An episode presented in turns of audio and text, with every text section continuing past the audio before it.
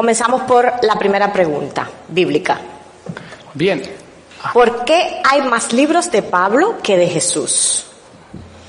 Ok, eh, nosotros nos dividimos las preguntas, pero igual la idea es que podamos conversar. Si ustedes me dicen, Marco, eso está es falso, ah, por favor, corríjanlo. ¿ah? Pero, y gracias por todas las preguntas que hicieron. La verdad, la, al principio, esto no me comete como mi tiempo. eh, al principio dije, oh, son muchas, son muchas preguntas y en primera impresión fue, hmm, no, no sé, no, no son tan profundas.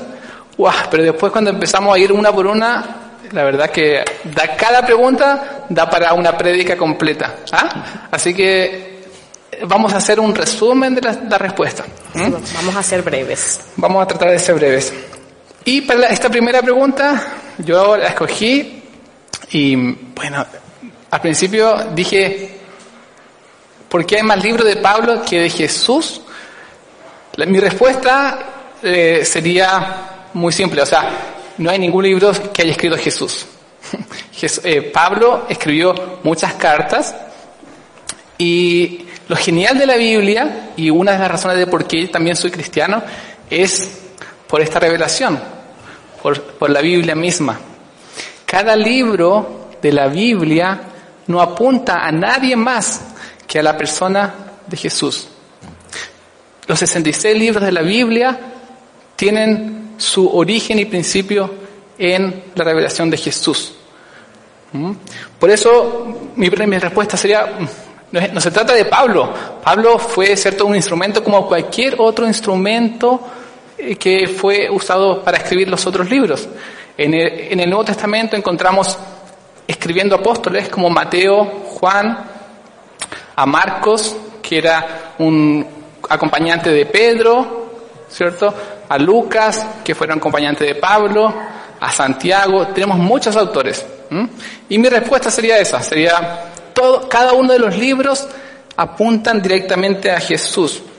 Y eh, siempre, siempre vamos a poder ver eso en, en la Biblia, en Génesis. ¿Dónde está eh, Jesús? En la simiente, ¿cierto?, de la mujer, que algún día va a volver. Cada libro de la Biblia, como le digo, si usted eh, quiere más profundizar en esta, en esta pregunta, me puede consultar al final y le doy, tengo un, un, un, escrito donde, donde podemos ver a Jesús en cada libro de la Biblia. ¿Mm? Amén. Pasamos a la segunda pregunta. En toda la Biblia, la mujer es como de segunda clase. ¿Por qué? Bueno, a ver. De acuerdo al valor de una persona, Dios no valora más a un hombre que a una mujer. Esto tiene que estar claro. A la hora de Dios hacer juicios sobre la humanidad, no diferencia entre hombres y mujeres, diferencia entre pecadores perdidos y pecadores salvados por medio de Jesucristo y su fe. No hace ninguna diferencia en la recompensa para los cristianos, si sos hombre o mujer, si sos hombre vas a recibir tanto y si sos mujer vas a recibir tanto. O sea que de acuerdo al valor de una persona no encontramos en la Biblia en ningún lugar, de la manera que Dios ve al hombre y a la mujer, no encontramos en ningún lugar un versículo o algo que nos haga ver o entender que para Dios un hombre vale más que una mujer. Ahora, vamos a ver una cosa. Para entender, disculpen, voy a parar porque me siento más libre. Este, tenemos que entender que la mujer fue creada de una parte muy sensible del hombre, la costilla.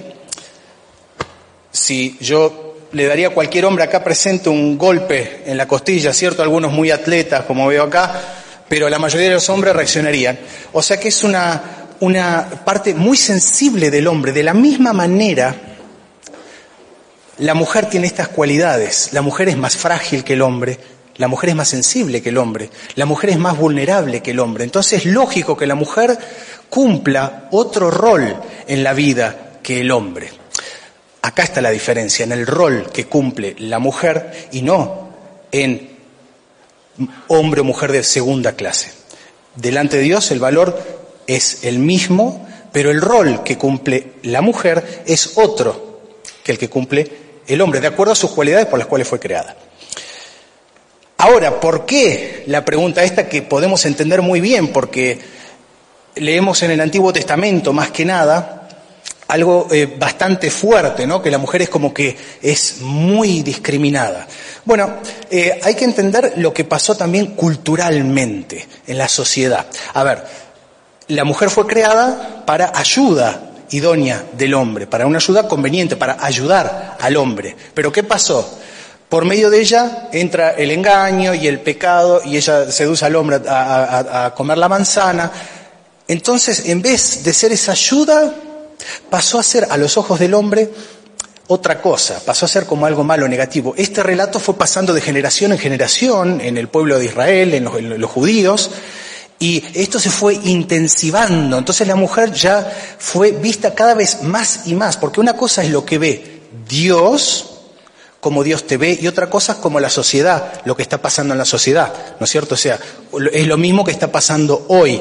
Dios tiene sus, reglas, sus estatutos, sus principios, pero lo que está pasando en la sociedad es completamente diferente de lo que quiere Dios. Bueno, esto fue con lo que fue pasando con la mujer durante esto, durante estas etapas, que la mujer eh, fue vista, por ejemplo, eh, eh, como ocasión de tentación y pecado, eh, alguien con muchos defectos, eh, no podía salir sola sin ser acompañada, eh, siempre le pertenecía a alguien, a su padre, después cuando se casaba le pertenecía a su marido. Este, y hasta hubo rabinos en el pueblo de, Israel que enseñaban a hacer oraciones todas las mañanas, gracias Dios que no me hiciste ni un pagano ni mujer. Esto se instaló muchísimo pero después vino Jesús. Y miren acá lo que hace. Jesús jamás dijo o hizo algo que pudiera resultar lesivo para la mujer. Nunca describió a la mujer como algo malo, ni ninguna parábola la hace ver negativamente, ni previene nunca a sus discípulos de la tentación que podría suponerse una mujer. Ignora en absoluto las afirmaciones despectivas para la mujer del Antiguo Testamento. Jesús salta por encima de los convencionalismos sociales de su tiempo. No acepta los eh, planteamientos discriminativos hacia la mujer. Para Jesús la mujer tiene la misma dignidad, categoría que el hombre, por eso no se muestra en favor de leyes y costumbres discriminatorias de la mujer. Forma una comunidad mixta con hombres y mujeres y viven y viajan juntos. Vieron que Jesús iba siempre con hombres y mujeres. En el Antiguo Testamento la mujer no se podría mm, nunca ministerialmente mezclarse con los hombres. Mantiene amistad con mujeres. Defiende a la mujer cuando es injustamente, injustamente censurada. Jesús se puso decididamente de parte de los marginados y la mujer era marginada y maltratada en la sociedad judía. Y aparte de eso, y con esto termino, impuso un mandamiento precioso, maravilloso, que pasamos muy por alto. Efesios 5, 25 y 28 dice, Maridos, amad a vuestras mujeres así como Cristo amó a la iglesia. Asimismo, el esposo debe amar a su esposa como a su propio cuerpo. El que ama a su esposa se ama a sí mismo. Quiero que presten atención cuando le dice, Maridos, amad a, vuestras mujeres. ¿Cómo? Como Jesús amó a la iglesia. Es la máxima expresión de amor que existe. Jesús ama a su iglesia. Jesús amó al pecador, murió por él y de los pecadores se funda la iglesia. Él es la máxima expresión de amor. Eso así es como el hombre tiene que amar a la mujer. Eso es lo que Jesús ordenó a los maridos. Y dijo, Ama a tu mujer como vos mismo. ¿Vieron lo que causa esto? No que la mujer sea menos, no. No te atrevas a amar a tu mujer menos que a vos mismo. Le dio a la mujer un margen de protección extraordinario, le dio un margen hermoso, un margen de amor para que cumpla su rol. Eso es lo que hizo Jesús. Jesús exige, la Jesús exige la máxima expresión de amor, como Él amó a la iglesia, así la mujer. Jesús exige que a la mujer se la ame mínimamente como uno mismo. Jesús creó un margen divino de protección para la mujer, reivindicando su valor en la sociedad. Gracias, la diferencia y por haberme hecho mujer. Igual soy machín. Pasamos a la pregunta 3. ¿Por qué el rey Saúl pudo consultar a Samuel con una divina? Habría que entender el trasfondo. Eh, a lo mejor alguien no entiende bien la pregunta, eh, los últimos días del, del rey Saúl, él se, el profeta Samuel, que era su líder, había muerto, él se había alejado de Dios y estaba en una ocasión muy, en una batalla terrible y no sabía qué hacer, necesitaba dirección y por eso él llama a, a través de una, de una divina, manda a que la divina traiga de entre los muertos al profeta Samuel, ¿ya? Este es el trasfondo y, y entonces, por eso la pregunta. Quiero leer dos versículos que tienen que ver con esto. Esto se encuentra en 1 Samuel capítulo 28. Dice, al ver a Samuel, eh, la divina, la mujer pegó un grito. Pero si tú eres Saúl, eh, Saúl estaba eh, escondido, se había disfrazado para que no la reconociera, porque estaba prohibida la adivinación en Israel. ¿Por qué me has engañado? le dijo la mujer, le recriminó. No tienes nada que temer, le dijo el rey. Dime lo que has visto. Y, ella dice, veo un espíritu que sube, un espíritu eh, que sube desde la tierra, respondió ella. ¿Y qué aspecto tiene? Y, ella le dice el de, el de un anciano que sube envuelto en un manto. Y al darse cuenta Saúl que era Samuel, se postró en tierra. Esta es una pregunta que tiene dos visiones, podríamos decir. Eh, uno, explicación es pensar que Samuel, eh, que no fue Samuel quien trajo, quien se presentó delante de, de- de Saúl, sino que algún demonio eh, personifica al, al- al profeta y habla como si fuera Samuel, ¿ya? Porque eh, la explicación es porque, bueno, es una divina la que está hablando esto, Dios no va a usar una divina para traer a Samuel, ¿ya? Es una explicación. La segunda explicación, que es lo que yo realmente creo, es que verdaderamente Samuel vino, pero es una gran excepción en la Biblia, o eh, sí. Primero, eh, nosotros como humanos no podemos hacer nada para que venga eh, una persona fallecida a nuestro mundo. Y esas personas que están fallecidas tampoco lo pueden hacer. ¿Cómo lo sé? Bueno, Jesús cuenta la historia eh, del rico y el Lázaro. Cuando mueren, están en el, en el Hades, eh, eh, quieren eh, eh, pasa venir a este, a este lado y, el profeta eh, Abraham le dice, no, no es posible, le dice, ¿no? Entonces, lo que sí vemos en la Biblia es que hay excepciones, por ejemplo, Moisés y Elías, que están en el, en el monte de la transfiguración con Jesús, y es que Dios autoriza, ya voy a explicar después en otra ocasión, por qué estos dos personajes pueden venir. Entonces, eh, los seres del otro mundo no pueden venir al nuestro así como así, ni porque lo queramos o porque ellos lo quieran. Hay una excepción que lo da Dios y en este caso, eh, sobre todo, vemos que la divina se asusta cuando ve a Samuel. Si ella estuviera acostumbrada a esto, no, ¿por qué se habría asustado? Se asusta porque ve que, realmente es, es, Samuel. Dios lo permitió y yo les invito a leer en casa eh, el resto de la historia, pero Dios trae un juicio y una palabra de juicio contra Saúl y lo hace a través de Samuel excepcionalmente. Muchas gracias. Ahora pasamos a la próxima categoría. A la... Ok, la próxima pregunta. Ya, gracias. ¿Por qué se tuvo que bautizar Jesús si era perfecto?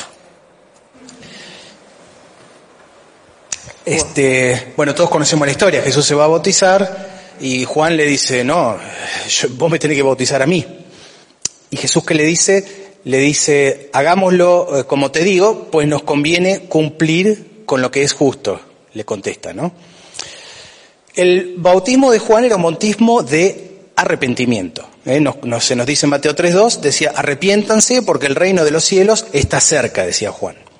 O sea, confesaban sus pecados y eran bautizados.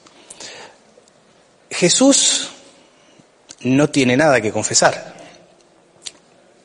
Tampoco tenía pecado, o sea, ¿qué va a confesar? Eh, la pregunta, ¿tuvo que bautizarse de acuerdo a su condición espiritual? No, pero sí lo quiso hacer.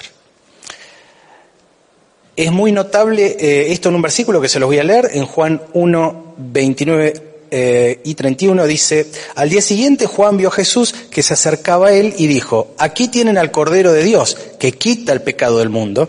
De este hablaba yo cuando dije, después de mí viene un hombre que es superior a mí porque existía antes que yo. Yo ni siquiera lo conocía, pero para que Él se revelara al pueblo de Israel, vine bautizando con agua. Después de mí viene un hombre. Jesús en todo su estar en la tierra fue tanto Dios como hombre. Y acá se habla, ahí viene un hombre, se habla de Jesús hombre. ¿Qué hace Jesús? Se humilla del estatus que él tiene de Dios y se identifica él como hombre con nosotros hombres a los que él venía a salvar. Entonces, como su sacrificio iba a ser perfecto y sin mancha, sin pecado y en obediencia completa, quiso cumplir con todo lo que un hombre tiene que hacer. Y él como hombre, si nos dice, yo soy el camino, la verdad y la vida, somos él el ejemplo a seguir, mostró, aunque no había necesidad, lo que todo hombre tiene que hacer. Creer, arrepentirse, confesar sus pecados y bautizarse.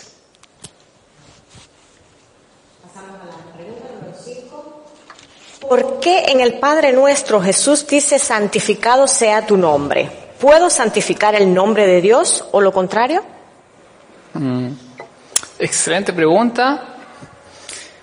Me gustaría comenzar eh, leyendo un pasaje que todos conocemos, pero simplemente para que notemos uh, la estructura de, del pasaje. ¿eh?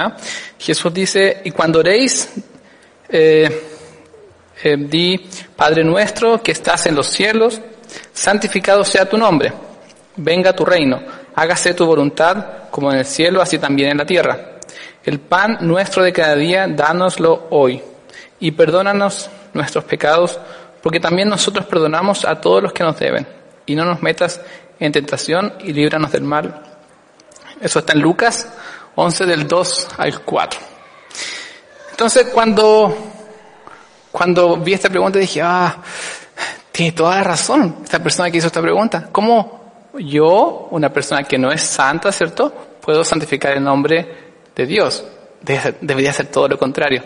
Pero si, analizamos, si tratamos de, dar una respuesta a esta, a esto es, tenemos que analizar el texto.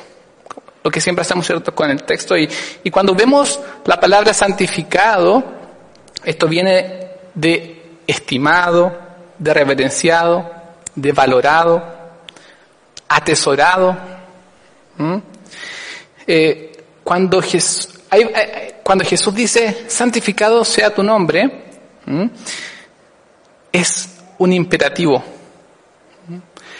Y notemos algo. Lo primero, que, lo primero que Jesús dice que digamos en nuestra oración es eso. Santificado sea tu nombre. Ahí, eh, normalmente los teólogos dividen el, Padre Nuestro en dos secciones. La primera sección, eh, que muestran los elementos de la grandeza de Dios. Primero, ¿cierto? Santificado sea tu nombre. Venga tu reino y que se haga tu voluntad. Tres imperativos. Es como decir, Señor, que tu nombre sea santificado, que venga tu reino. Señor, que tu voluntad se haga, deja que tu voluntad se haga. Es, es, es, esa es la forma en cómo se debería traducir el Padre Nuestro, ¿bien? Y los otros tres elementos tienen que ver con nuestras necesidades. El pan nuestro de cada día, danoslo hoy, ¿cierto? Perdona nuestras ofensas y eh, líbranos de la tentación y del mal. Entonces tenemos esas seis partes del Padre Nuestro. Sin embargo, y esto es lo que yo ya quiero darle como respuesta eh, a esta pregunta, los cinco elementos, cinco elementos que, que siguen al santificado sea tu nombre, eh, digamos lo, lo que los teólogos dicen, son, están subordinados al primer elemento. Es decir, el propósito de todo es que el nombre de Dios sea santificado, que tu, tu reino venga y que tu nombre sea santificado, que se haga tu voluntad y que tu nombre sea santificado. Digamos, esta petición que nosotros hacemos al Señor en el Padre nuestro tiene que ver no con un por qué, por qué sea santificado, no, es que la razón de todo converge en la santidad y la grandeza de Dios. Entonces cuando empezamos, cuando empezamos nuestra oración, santificado seas tu nombre, es una de las cosas más importantes que oramos. Porque ahí estamos resumiendo el propósito completo. Nos, tú vives para que el nombre de Dios sea santificado. ¿Mm? Eso. Amén. Bueno, la pregunta número 6. Muy importante. Si los muertos no pueden volver, ¿por qué Moisés vio a Jesús?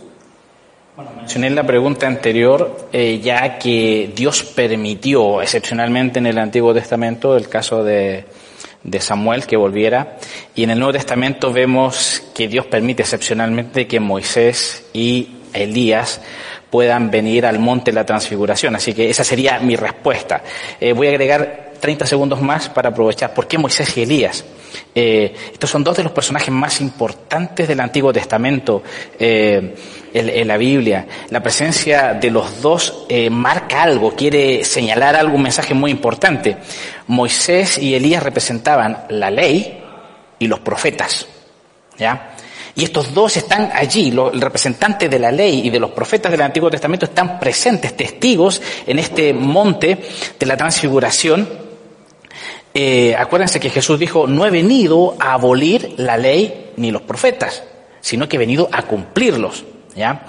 Y Moisés, Moisés que había sido quien entrega la ley, Elías uno de los profetas más poderosos y era considerado el precursor del Mesías. Los últimos dos versículos del Antiguo Testamento nos dicen, voy a enviaros a un profeta, al profeta Elías, antes que llegue el día del Señor. Eh, y esto es precursor eh, de la llegada del Mesías. Así que tanto Moisés como Elías tenían este rol, pero además, y con esto termino, ambos vieron la gloria de Dios. No sé si recuerda la historia de ellos, Moisés en el monte Sinaí ve la gloria de Dios y Elías en el monte Oreb también ve la gloria de Dios. Y ambos tuvieron muertes especiales. Elías no vio muerte, fue llevado al cielo y de Moisés sabemos que su tumba no fue encontrada. Eh, dos personajes muy importantes, eh, destacados en la Biblia, Dios permite que estén allí, quizás por esa relevancia que tiene sobre todo por lo que representan, la ley y los profetas allí frente al Mesías. Pregunta número siete. Dios es santo. Cuando Jesús murió en la cruz y llevó nuestros pecados, dejó de ser Dios? Uy, esta pregunta también me hizo pensar muchos días. Em, le explico por qué. Porque eh, todas las preguntas tienen, obviamente tienen su... Uno puede pensarla y repensarla, ¿cierto? Entonces yo dije, claro, yo trato de ponerme en, en, los zapatos de la persona que, hizo esta pregunta, ¿ok? Y ahí ustedes pueden ver si también le, tienen la misma pregunta. Entonces yo, pienso, bueno, si Jesús murió en la cruz y Jesús era Dios, entonces Dios murió, ¿cierto? O, o esa, esta sería como la, la pregunta. Eh, ¿Dejó de qué pasó con Dios en el momento en que Jesús murió? ¿Ok? Y eso es lo que voy a tratar de responder. lo aclaro porque es lo que yo voy a responder, porque puede ser que la persona que preguntó eso tenga otra, haya interpretado eso de otra manera. Entonces, ¿qué dice la Biblia? Siempre vamos a la Biblia cuando queremos dar respuesta a las cosas. Y el tema está en que durante la historia del cristianismo eh, han habido incluso herejías que se han que han nacido gracias a que alguien se, hizo esta pregunta. Herejías o grupo de personas que pensaban, es que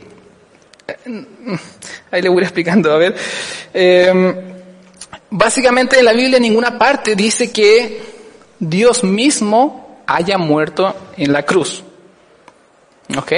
Las escrituras, o la Biblia, ¿cierto?, afirman la deidad de la persona que entregó, se entregó por nosotros. Digamos, sí podemos decir que Jesús era divino.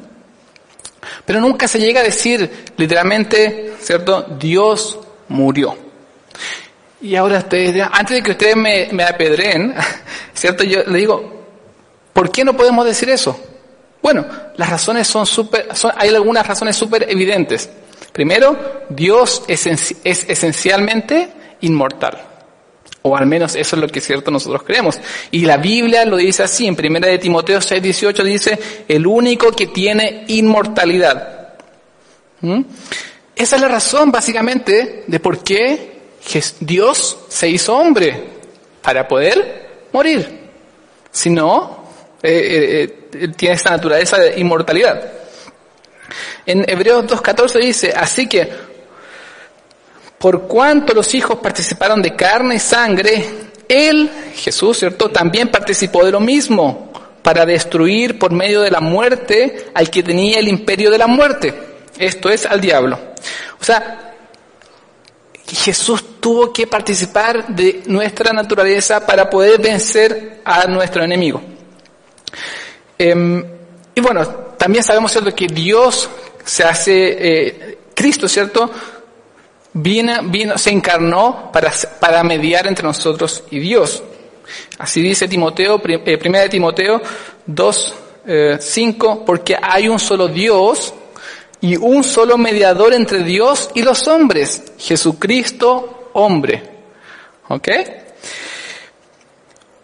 Ahora, volviendo a la pregunta, en el Nuevo Testamento, ¿cierto? Siempre que se refiere a Dios, cuando se habla de Dios, se hace referencia al Padre, no a Jesús. De, hecho, en, la Biblia dice, y Dios envió a su Hijo. O sea que la persona que murió en la cruz fue el Hijo. ¿Ok? No fue el Padre. Y ahí uno de, los errores que eh, aparecen en, durante nuestra historia son, por ejemplo, hay personas que creyeron Mm, le llamaban modalistas y decían, bueno, es que Dios al principio se revela como Padre, pero después baja a la tierra, se revela como Hijo y ahora se revela como Espíritu Santo. Nosotros no creemos eso, ¿ok? Creemos que en, en la, Trinidad hay una unidad en tres personas, ¿ok? Jesús, ¿qué podemos, ¿cómo podemos resumir esto? Jesús vivió entre nosotros, fue crucificado, muerto y sepultado no el Padre, sino Jesucristo, su único Hijo, nuestro Señor. ¿Ok? Em, pero también le digo, entonces usted dirá, entonces son dos. Mm, no, en, ¿cómo lo podemos resumir? Jesucristo era, era verdadera y plenamente Dios y hombre. ¿Ok? Por eso estaba también capacitado para representar a Dios y a nosotros cuando Él muere en la cruz. ¿Ok? No, también hay que afirmar, sí, que no se puede separar a Cristo del Padre. ¿Ok? La expiación, el pago, ¿cierto?, fue realizado por Dios y por Cristo. Dios estaba actuando en y por medio de Cristo. Y por eso, eh, por eso de hecho, en la, en la Biblia cuando traducimos o cuando leemos el significado de Jesús, es un Salvador divino. Esa es la revelación que nosotros tenemos. Jesús como Dios viniendo a la tierra. Emanuel, ¿qué significa? Dios con nosotros. ¿Mm? Y finalmente me gustaría finalizar con, con Juan 10:30, dice, yo y el Padre uno somos. ¿Ok? Espero haberle aclarado un poco la pregunta. La próxima pregunta. ¿Puede Dios apartar su mirada o distraerse de mi vida? Clara y definitivamente no. Muchas gracias. Este, ahora vamos a ver unos versículos. Jeremías 23, 24, por ejemplo, nos dice, ¿podrá alguno esconderse en escondites de modo que yo no lo vea, declara el Señor. ¿No lleno yo los cielos y la tierra? declara el Señor. Miren que está hablando de llenar. Cuando el vaso está lleno, no entra más nada. Y Él llena los cielos y la tierra. Proverbios 15.3. En todo lugar están los ojos del Señor, observando a los malos y a los buenos. No se escapa nadie. Sos bueno, sos malo, los ojos del Señor están en todos lados, viéndote en cada momento. Salmos 33, 13. El Señor mira desde los cielos, Él ve a todos los hijos de los hombres. A todos, todos, todos. O sea, Dios, el que creó el cielo, la tierra, el infinito del universo, no es solo omnipotente, omnisciente, sino también omnipresente. Por eso, porque Él nos ve constantemente, Él puede hacer al fin de nuestra vida un juicio tan justo. Por eso, Él, como está viéndote, y no viéndote como una persona, sino la Biblia nos enseña que cuando Él nos ve, nos ve hasta el íntimo de nuestro corazón y nuestras intenciones y nuestros pensamientos. Por eso, porque Él te ve en cada momento y de esa manera y no deja los ojos de vos y no los quiere sacar de ti. Por eso Él puede ayudarte, por eso Él puede comprenderte, por eso Él puede hacer un plan que encaja al 100% en tu vida. Y termino con la gran promesa que nos dio Mateo 28, 20, y les aseguro que estaré con ustedes siempre hasta el fin del mundo. Miren que dice, estaré siempre. No cuando yo tenga ganas, no cuando vos me sientas y no me sientas, no cuando estés lejos de mí o cerca, no cuando esté frío o, o hirviente o como se dice, siempre. Hasta acá mi respuesta. Pasamos a la próxima pregunta, muy interesante. ¿Se pierde la salvación? No. Sí. Gracias. Sí. Esta, para entender mejor esta pregunta deberíamos hacernos la siguiente pregunta. ¿Puedo yo contribuir a mi salvación? Porque si yo contribuyo a mi salvación, entonces la posibilidad que esa contribución que ya he hecho para mi salvación pierda valor porque a lo mejor yo me he portado mal o desaparezca o ya para Dios ya deje de tener relevancia, pues claro, eh, si yo contribuyo a mi salvación, esa contribución, ¿qué seguridad puede tener para el futuro? Estamos tan acostumbrados a que eh, todo lo que hacemos eh, para obtener algo necesitamos esforzarnos para alcanzarnos que nos cuesta entender que, que para la salvación el esfuerzo humano no tiene, no tiene valor. Eh, dice la, la Biblia que porque por gracia sois salvos mediante la fe, no por obras para que nadie se gloríe. Eh, vamos a, en un tiempo más a estudiar la gracia, pero saben, gracia significa recibir algo de parte de Dios, pero sin merecerlo. Entonces, respecto a la salvación, aunque nos cueste entenderlo, yo no puedo aportar nada. Y la Biblia destaca esto una y otra vez. En Romanos 5.10, por ejemplo, dice que cuando éramos enemigos de Dios, Él nos reconcilió con Él. Cuando éramos enemigos, imagínense. Eh, o que, eh, que, en esto muestra Dios su amor para con nosotros en cuando éramos pecadores. O sea, cuando estábamos perdidos y alejados de Dios, Cristo murió por nosotros, no cuando estábamos buscándoles. ¿ya? Algunos dirán, bueno, pero hay un par de versículos, René, que, que, hacen entender que la salvación se puede perder. Como por ejemplo, Pablo escribe, ocúpate en tu salvación con temor. Exacto, ¿no? Ahora, eh, muchas veces leemos versículos eh, fuera de su contexto, y esto hay que entender, el contexto en el que Pablo está escribiendo esto no se está refiriendo en ningún sentido a que la salvación se pueda perder sino que le está diciendo a los cristianos en Filipos que ya que han recibido una salvación tan grande, una, una salvación tan valiosa, ¿cómo es posible, le dice, que ustedes puedan vivir de una manera tan descuidada, de manera tan desagradecida, por así decirlo, con algo que Dios les le costó tanto, ¿ya? Eh, entonces Pablo por eso le dice, ocúpate. Fíjate, no les dice en ningún caso preocúpate, que la puedes perder, sino ocúpate en tu salvación. En otras palabras, les está diciendo, valora tu salvación. Valora, ¿sabes? Y es verdad, muchas veces vivimos como que no valoráramos realmente esta salvación tan grande que tenemos. Hay otro versículo que dice en Apocalipsis también, eh, no borraré eh, tu nombre del libro de la vida, o en, en Mateo habla del que persevere hasta el final, ese será salvo, ¿ya? Pero en estos casos también vemos que no se está refiriendo a una advertencia de perder la salvación, sino por el contrario, está hablando de no borraré, no, así como Pedro que tropezó, su nombre no fue borrado del libro de la vida, es lo que está diciendo eso el Señor. Es una garantía de que la salvación eh, es del Señor. Y hay muchos versículos, pero quiero mencionar dos más.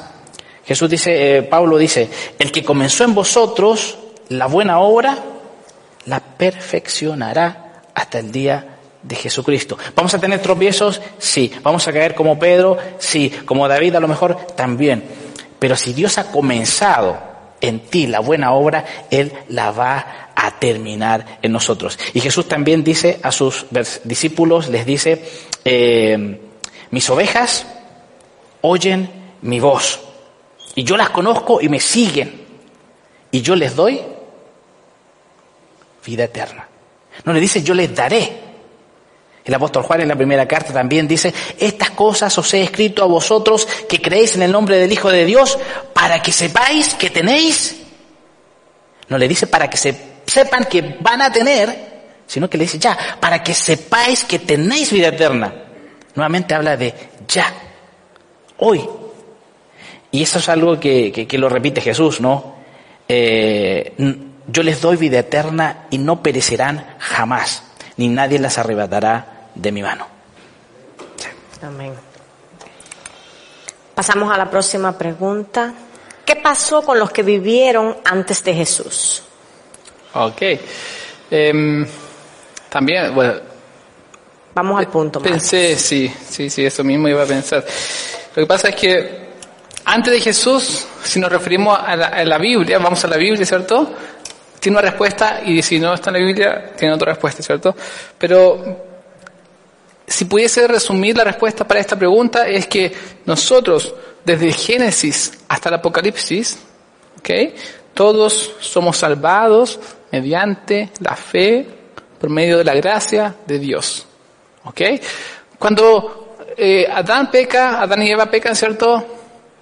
Viene un juicio, pero también viene gracia. Vemos a Noé, ¿cierto? Hubo un juicio, pero también hay gracia para el ser humano. Siempre vemos que Dios está trayendo su gracia y que establece una forma para que la gente pueda alcanzarlo, ¿cierto? Como establece un pacto entre Abraham y él, la gente puede acceder a la salvación, ¿cierto? Por medio de ciertos rituales, tenemos la ley, tenemos ciertas eh, adoraciones que tenían que hacer, pero llega un punto donde dice, esto, esto no es suficiente, ¿cierto? hay, todos están en la expectativa de este Salvador. Y en Jesús, ¿cierto? Se encuentra el perfeccionamiento de cómo Dios quería dar salvación al resto del mundo. Me gustaría terminar con un versículo que dice, eh, que creo que aclara gran parte también de las cosas, de cómo Dios establece esto dice, porque la ira de Dios se revela desde el cielo contra toda impiedad e injusticia de los hombres que detienen con injusticia la verdad. Porque lo que de Dios se conoce les es manifiesto, pues Dios se lo manifestó. Porque las cosas invisibles de Él, su eterno poder y deidad, se hacen claramente visibles desde la creación del mundo, siendo entendidas por medio de las cosas hechas de modo que no tienen excusa. ¿Ok? O sea, Dios se ha revelado desde el inicio de los tiempos hasta el día de hoy. Y nadie tiene excusa. Así es. La pregunta número 11. ¿Qué sucede con las personas que mueren sin que nadie nunca les haya hablado de la salvación de Jesús? ¿Tienen alguna oportunidad de recibir el perdón de pecados? A ver, primeramente la, Biblia no menciona explícitamente ningún caso de personas que no hayan escuchado, eh, que hayan sido condenadas por nunca haber escuchado eh, el Evangelio. la Biblia no menciona casos así, por ejemplo, ya eso solo para de plano. Lo siguiente sería eh, entender cosas que la Biblia sí nos habla claramente y en base a eso quizás podemos responder esta pregunta. Primero, la Biblia afirma claramente, con mucha claridad, que nadie puede venir a Dios si no es por medio de Jesucristo. Juan 14:6, soy el camino, la verdad y la vida, nadie viene al Padre sino por mí. Eh, entonces vemos que eh, eh, el camino para llegar a Dios claramente a través de Jesucristo. Ahora, en la Biblia no vemos, eh, en la Biblia ya digo, eh, vemos que cada persona tiene una oportunidad para arrepentirse. No vemos que Dios va a excluir a alguien en la Biblia eh, porque no haya nacido en el tiempo correcto o en el lugar equivocado. Es decir, nunca supo, nunca tuvo la oportunidad. En la Biblia no vemos que se nos mencione que por esa razón vaya a ser alguien condenado. ¿Ya? Que, que eso nos mencione en la Biblia, ¿ya? Explícitamente. Fíjense, Jesús dijo, el que quiera hacer mi voluntad conocerá si la doctrina es de Dios o si yo hablo por mi propia cuenta. ¿Qué quiero decir con esto? Eh, el que quería hacer la voluntad de Dios de corazón, Jesús decía, esa persona va a reconocer si lo que yo estoy enseñando es de Dios, porque muchos tenían dudas, pero Jesús dijo, si el que quiere hacer mi voluntad, la voluntad de Dios, va a entender, Dios le va a dar el entendimiento para entender si mi enseñanza es de Dios o no. Y eh, Marcos lo mencionó, eh, eh, leyó en Romanos 1, la Biblia nos habla que nadie va a tener excusa delante de Dios porque Dios ha revelado lo que es invisible, lo que no se ve de Él, lo ha hecho visible a través de la creación del mundo. Y ya por esa razón, el hombre recibe suficiente información para darse cuenta que existe un creador que ha dado origen a este mundo. El problema es que el hombre se hace ignorante a sí mismo al rechazar esto. Y, esto se debe a que el corazón del hombre es un corazón malo. Ahí mismo en ese pasaje se nos dice que el hombre detiene con injusticia la verdad de Dios. Romanos 3, 20, eh, 11 dice, no hay quien busque a Dios. Todos se desviaron. Entonces vemos que el problema siempre está en el corazón del hombre. O sea, no se trata de que Dios rehúse llevar su palabra a alguien que la esté buscando. ¿Ya? Eh, de hecho, la Biblia lo que nos dice es que Dios no quiere que nadie se pierda, dice, sino que todos se arrepientan. Es, es el deseo de Dios. De hecho, dice, por eso Dios todavía no vuelve, porque no quiere que nadie se pierda. En esto nos está indicando que Dios se preocupa de aquellos que aún no han escuchado, por ejemplo, el Evangelio. Por último, la Biblia afirma que Dios va a juzgar al mundo con justicia y con rectitud. Cuando Él regrese, va a juzgar realmente con justicia a este mundo. Esto significa que en aquel día nadie va a poder acusar a Dios de tratarlo injustamente. Nadie va a poder decirle a Dios, eres injusto, porque Él es, va a juzgar con justicia. ¿Cómo va a ser ese juicio? Tantos detalles no tenemos ni no tenemos tiempo para, para, para profundizar en esto, pero sí sabemos, y quédense con esto, va a ser un juicio justo. Y esto ya debería darnos paz al respecto. Respecto a las personas, por ejemplo, que nunca han escuchado el Evangelio. En la Biblia tenemos ejemplos de personas que vivían lejos y que no sabían. Por ejemplo, Cornelio, ¿no? Los que vinieron al domingo pasado a la prédica, eh, alguien buscaba sinceramente a Dios, pero no tenía idea. Dios envía que, no quería ir, a Pedro, para que le hablara de una u otra manera del Evangelio. Tenemos eh, el caso de la ramera de Jericó, por ejemplo, que muy poco sabía, pero temía de Dios, y Dios envía, hace que consigue todo esto para que esta mujer pudiera eh, conocerle. El sirio Naamán, ¿se acuerdan? Eh, que también igual buscaba de cierta manera a Dios, Dios hace que estas personas le conozcan. Entonces esto nos muestra que cualquiera que desee sinceramente conocer a Dios, Dios se las va a arreglar para que esa persona tenga la oportunidad de arrepentirse eh, o de encontrarse con Él. ¿Qué significa ser alguien conforme al corazón de Dios? David no parece un buen ejemplo. David no parece un buen ejemplo. Lo puedo entender porque a veces pensamos así, ¿no? Porque decimos, ¿cómo se le dice a David que era un hombre de acuerdo al corazón de Dios, hizo cosas tan horribles, ¿no es cierto? Lo que pasa es que tenemos que entender que el pecado es algo tan grave para Dios, es una mancha en algo completamente puro. Una mancha a veces más chica, más grande, pero es una mancha. O sea, los hombres que hoy consumen pornografía no están en un estado mejor delante de Dios de David que hizo otras cosas. Simplemente estás haciendo otro pecado. Son como, eh, dos presos que se encuentran en la cárcel y le dice uno, ¿y vos por qué estás acá? Y yo robé y yo maté. Pero los dos están en la cárcel. Eso para entender cómo Dios ve el pecado, la, la gravedad y que no hay distinción cuando mentimos o cuando causamos problemas o cuando cometemos pecados más graves. Todo pecado nos aleja y nos separa de Dios. A ver, a David se lo dice que él es un hombre de acuerdo al corazón de Dios. En Hechos 13:22 se nos dice, he encontrado en David, hijo de Isaí, un hombre conforme a mi corazón. Él realizará todo lo que yo quiero. Él realizará todo lo que yo quiero. Él cumplió el plan de Dios, a pesar de los pecados que hizo. ¿Por qué él cumplió todo el plan de Dios? Realizó todo lo que Dios quiso. Porque tenía un corazón de acuerdo al Señor. Ahora, ¿qué, ¿cómo logramos? Porque esa es la, pregunta. ¿Qué significa ser alguien conforme al corazón de Dios? ¿Cómo logró David tener este corazón? ¿Qué era lo que a este hombre lo hacía tan especial? Bueno, la clave es que acá hay una búsqueda, primero una búsqueda, y cómo era esa búsqueda era constante de su presencia y de su voluntad. Era una búsqueda constante. El Salmo 5.3 nos dice, oh Jehová, de mañana oirás mi voz, le dice David al Señor. De mañana me presentaré delante de ti y te esperaré, como diciendo, yo voy a estar ahí antes que vos, que es, lógicamente no puede ser, pero como diciendo, yo voy a estar ahí, no voy a faltar. Igual si mis días son buenos, mis días son malos, ahí voy a estar. Una gran cualidad de un creyente, que quizás muy poco las tenemos. La segunda, Salmo 119, 97. Eh, 97. Oh, cuánto amo yo tu ley. Todo el día es ella mi meditación. Fíjense que dice, me gusta tu ley. No, no, amo tu ley.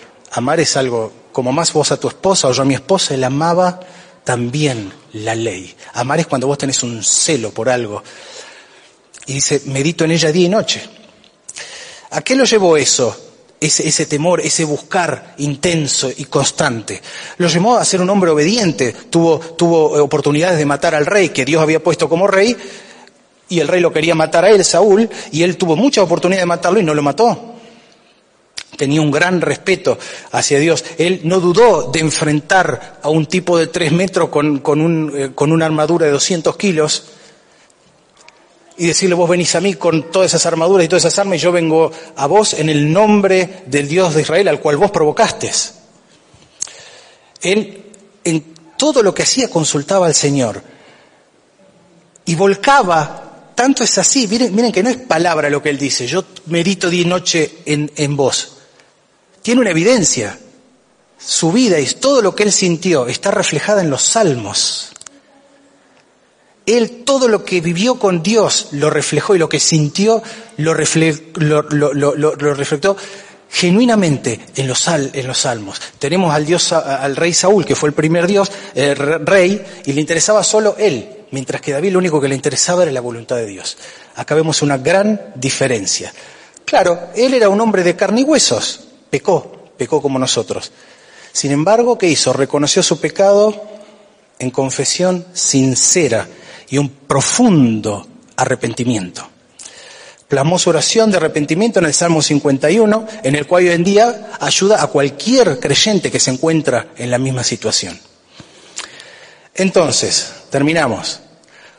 Él fue capaz de direccionar y redireccionar todo su actuar, sea bueno o sea malo, hacia Dios. Todo lo enfocaba en Dios. En David tenemos un hombre que se dio a la tarea de buscar a Dios profunda y verdaderamente, en toda situación de su vida. Así que acordémonos, la próxima vez que tengamos un problema, que tenemos que enfrentar a un jefe, en ese momento David estaba delante del tipo de tres metros. Acordémonos, cuando a las ocho de la mañana estamos roncando, David ya estaba en la presencia de Dios esperando. Acordémonos, cuando pasamos media hora o dos horas delante del celular mirando videitos que no nos sirven absolutamente de nada, porque David en ese momento estaba escribiendo los salmos. Eso es lo que caracteriza el corazón de acuerdo a Dios. Amén.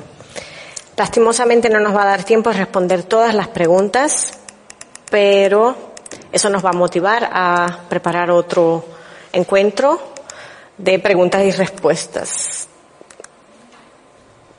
Mientras tanto, pasamos a la,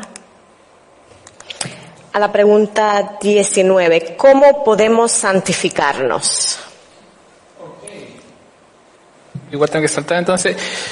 ¿Cómo podemos santificarnos? Tenía otra pregunta interesante que me hubiese gustado tocar, pero eh, Colosenses 3:11 dice, sino que Cristo es todo y está en todos. O sea, Jesús en nosotros. En Corintios, 1 Corintios 3:16 dice, ¿no saben que ustedes son templo de Dios y que el Espíritu de Dios habita en ustedes? Y en 1 Corintios 6:19 dice, ¿o ignoráis que vuestro cuerpo es templo del Espíritu Santo, el cual está en vosotros? Digamos, Dios, ¿cierto? Jesús, el Padre y el Espíritu Santo están en nosotros. ¿Mm? No es que nosotros, em, no es que nosotros tengamos que de alguna manera esforzarnos por santificarnos. Primero, el primer postulado es Dios en nosotros está haciendo un proceso. Ahora, ¿cómo es que la Biblia caracteriza este proceso? La Biblia dice, mire lo que, lo que dice Gálatas 4.19, dice, hijitos míos, Pablo, hablando, por quienes vuelvo a sufrir dolor de parto hasta que Cristo sea formado en vosotros. Digamos esta pregunta, ¿cómo podemos santificarnos? ¿Cómo, cómo la Biblia describe la santificación? Cristo formado en ustedes. ¿Mm? Digamos que hay tres podemos dividir nuestra vida en tres, en, esta área de tres partes. Primero la justificación, cuando aceptamos a Jesús, ¿cierto? Luego tenemos el proceso de santificación, que podríamos decir es toda nuestra vida. Y después el proceso de glorificación, que es cuando podamos, eh, eh, tengamos la, la resurrección. ¿Ok? Digamos que este proceso, desde que conocemos a Jesús hasta el día que muramos, estimados, le llevamos a llamar proceso de santificación. ¿Ok? Un creyente santificado manifiesta el carácter de Cristo, manifiesta cuando nosotros cuando nosotros eh, empecemos a pensar como Cristo piensa, cuando nosotros queramos las cosas que Cristo quiere, cuando nosotros actuemos las cosas que Cristo actuaría o haría, ¿cierto? Es que estamos en el camino correcto. Pablo dice, tengo dolores por ese proceso. Que Cristo sea formado en vosotros. Hoy en día a veces nos olvidamos de este proceso en las iglesias, lo tratamos súper poco, pero, pero es súper relevante. La santificación básicamente es el trabajo del Espíritu Santo, ¿cierto? En la vida de nosotros. Ahora es el momento de la santificación. ¿Okay? Es un proceso, no piense de que porque, no, es, porque cometes pecados no estás en proceso de santificación, estás en proceso de santificación.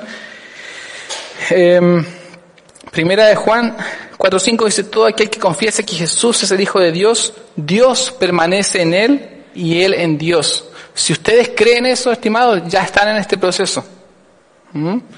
Ahora, me gustaría terminar con... Eh, con un versículo en segunda de Pedro 3.10 que explica muy bien, hay gente que dice, bueno, ¿es el trabajo de Dios o es mi esfuerzo? ¿Cómo es eso? Mire lo que dice Pedro, como todas las cosas que pertenecen a la vida y a la piedad nos han sido dadas por su divino poder mediante el conocimiento de aquel que nos llamó por su gloria y excelencia, por medio de las cuales nos ha dado preciosas y grandísimas promesas, para que por ellas llegases a ser partícipes de la naturaleza divina, habiendo huido de la corrupción que hay en el mundo a causa de la concupiscencia. Vosotros, ahora eh, dice vosotros también, poniendo toda diligencia por esto mismo, añadid a vuestra fe virtud, a la virtud conocimiento, eh, al conocimiento dominio propio, al dominio propio paciencia, a la paciencia piedad, a la piedad afecto fraternal y al afecto fraternal amor. Y acá es lo que yo quería recalcar. Dice, porque si estas cosas están en vosotros y abundan, y ahí algunos teólogos dicen, abundan en el sentido de que cada vez son mayores, ¿cierto? No os dejarán estar ociosos ni sin fruto en cuanto al conocimiento de nuestro Señor Jesucristo. ¿Ok? De alguna manera, Pedro nos está diciendo, hey, estas son las características que ustedes tienen que ver en su proceso de santificación. Pongan atención. ¿Cómo están en estas, en estos KPI o digamos parámetros nuestra vida? ¿Mm? Pasamos a la antepenúltima pregunta. ¿Por qué no termino de aprender y confiar en Dios? Eh, bueno, a ver, esto que vos te preguntás me pasa a mí y nos pasa a todos. No hay una persona que te pueda decir, yo no tengo que aprender más de Dios, lo sé todo, yo ya no tengo que, mi fe no tiene que crecer más, yo ya confío en Dios completamente, no porque esa sería la persona perfecta, que en esta tierra no puede existir porque somos de una naturaleza caída a causa del pecado, ¿no es cierto? Antes del pecado, sí estábamos con Dios, lo veían, lo veían cara a cara, ¿eh? y había una confianza completa hasta que entra el pecado y todo eso se derrumba y queda reservado para el fin de los tiempos. Cuando lo veamos a él cara a cara, ahí sí, vamos a verlo como él es, vamos a saber todo lo que queramos saber y, y va a existir esa relación en confianza total. Esto miren que le pasaba también al apóstol Pablo. En, Filipenses 3:12 dice, no es que yo lo haya conseguido todo o que ya sea perfecto. Sin embargo, sigo adelante esperando alcanzar aquello para lo cual Cristo me alcanzó a mí.